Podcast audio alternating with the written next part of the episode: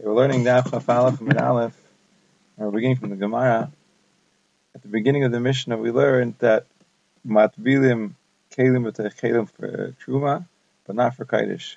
You could be matbil one kli inside of another kli only for truma, but not for kaidish. So the Gemara says, "But kaidish my time with a why, but kaidish can't you be matbil one kli inside of another?" Amr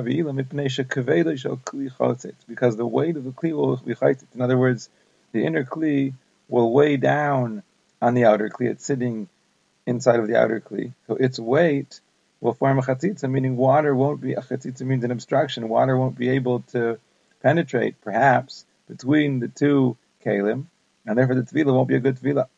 So I have to see why, if that's the case, so then you could be matbil kli b'toch kli for truma. If taka, the weight of the kli forms a chatzitza, then it shouldn't work for truma. But in any event, we're choshish for this by kaidish. So the Gemara says, if that's the pshat, v'hamid seifa mishum chatzitza, ratio la mishum chatzitza, there's a problem to say that because from the fact that the seifa talks about chatzitza, we'll see in a moment what's the case in the seifa. So presumably the Reisha is not Mishum Chatzitza. The Katani Seifa, what does it say in the Seifa? It says in the Seifa, V'leikim midas ha'kodesh midas ha'truma. Meaning one of the milas is that the dinim of Kodesh, when it comes to Tevilah, are not like the dinim of Truma when it comes to Tevilah in terms of chatzitza, sheba kaidesh. When you're going to be matbil a kli of kaidesh matir, if there's any knots in the kli, you have to untie the knots. Uman, if there's any water on the kli, you have to dry it off because those knots and that water is like a chatzitza. Umat, we have to then be matbil. And only afterwards you could be kosher, you could tie it.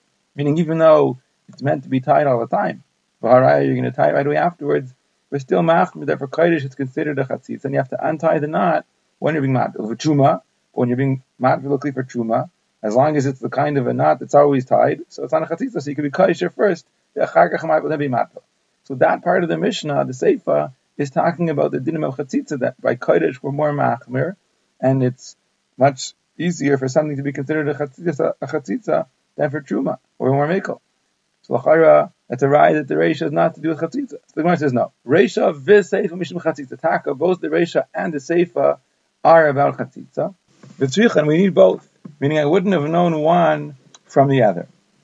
Diyash, meaning Resha, if all we would have taught us is the Resha that you can't be matbil a kli inside of a kli for kaidesh, half a minus I might have said. Hainu time with the kaidesh. That's the reason why for kaidesh you can't be matbil a kli inside of a kli mishum kavedish a kli because the weight of the inner kli you have that issue. In other words, you have the issue, the problem of kavedish kli, the weight of the kli forming a chatzitza. I will say about in the seifa. The like a kavedish kli, there's no problem of kvedo shokli. There, it's just a knot, and that knot is always there anyway. There's water, and the water is going to wash off right away. So those things, who said mechates, not to be chatzitza. So right, Aimel kodesh namis. I might have said that even for kodesh, I could be mad bilukli like that. Le'avi chatzitza, not a chatzitza.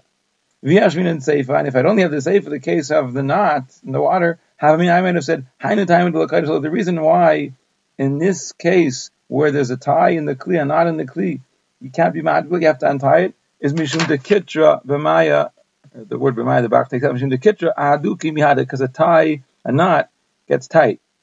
In other words, it's pulled tight, especially when you get it wet, sometimes it swells up, and that knot is going to be very tight, so even though maybe it shouldn't be a chatzitza because I always have the knot there, but in any event, it resembles a chatzitza. It's tight and the water can't penetrate. So I can understand why I would treat that like a chatzitza. Aval resha, but in the resha, where you have one kli inside of another kli, where the water makes the kli inside float. The, no, the nature of water is that it makes the kli that you're being matbul inside of a kli float. So it's not going to really weigh down. It's not really realistic to say that the kvedo shel kli is going to be chatzitza. So therefore, lavi chatzitza wouldn't be chatzitza. So tzricha, so that's what the Mishnah needs to say. Both cases, the case of the reisha of kvedo shel kli and the case of the seifa where you have the kesher.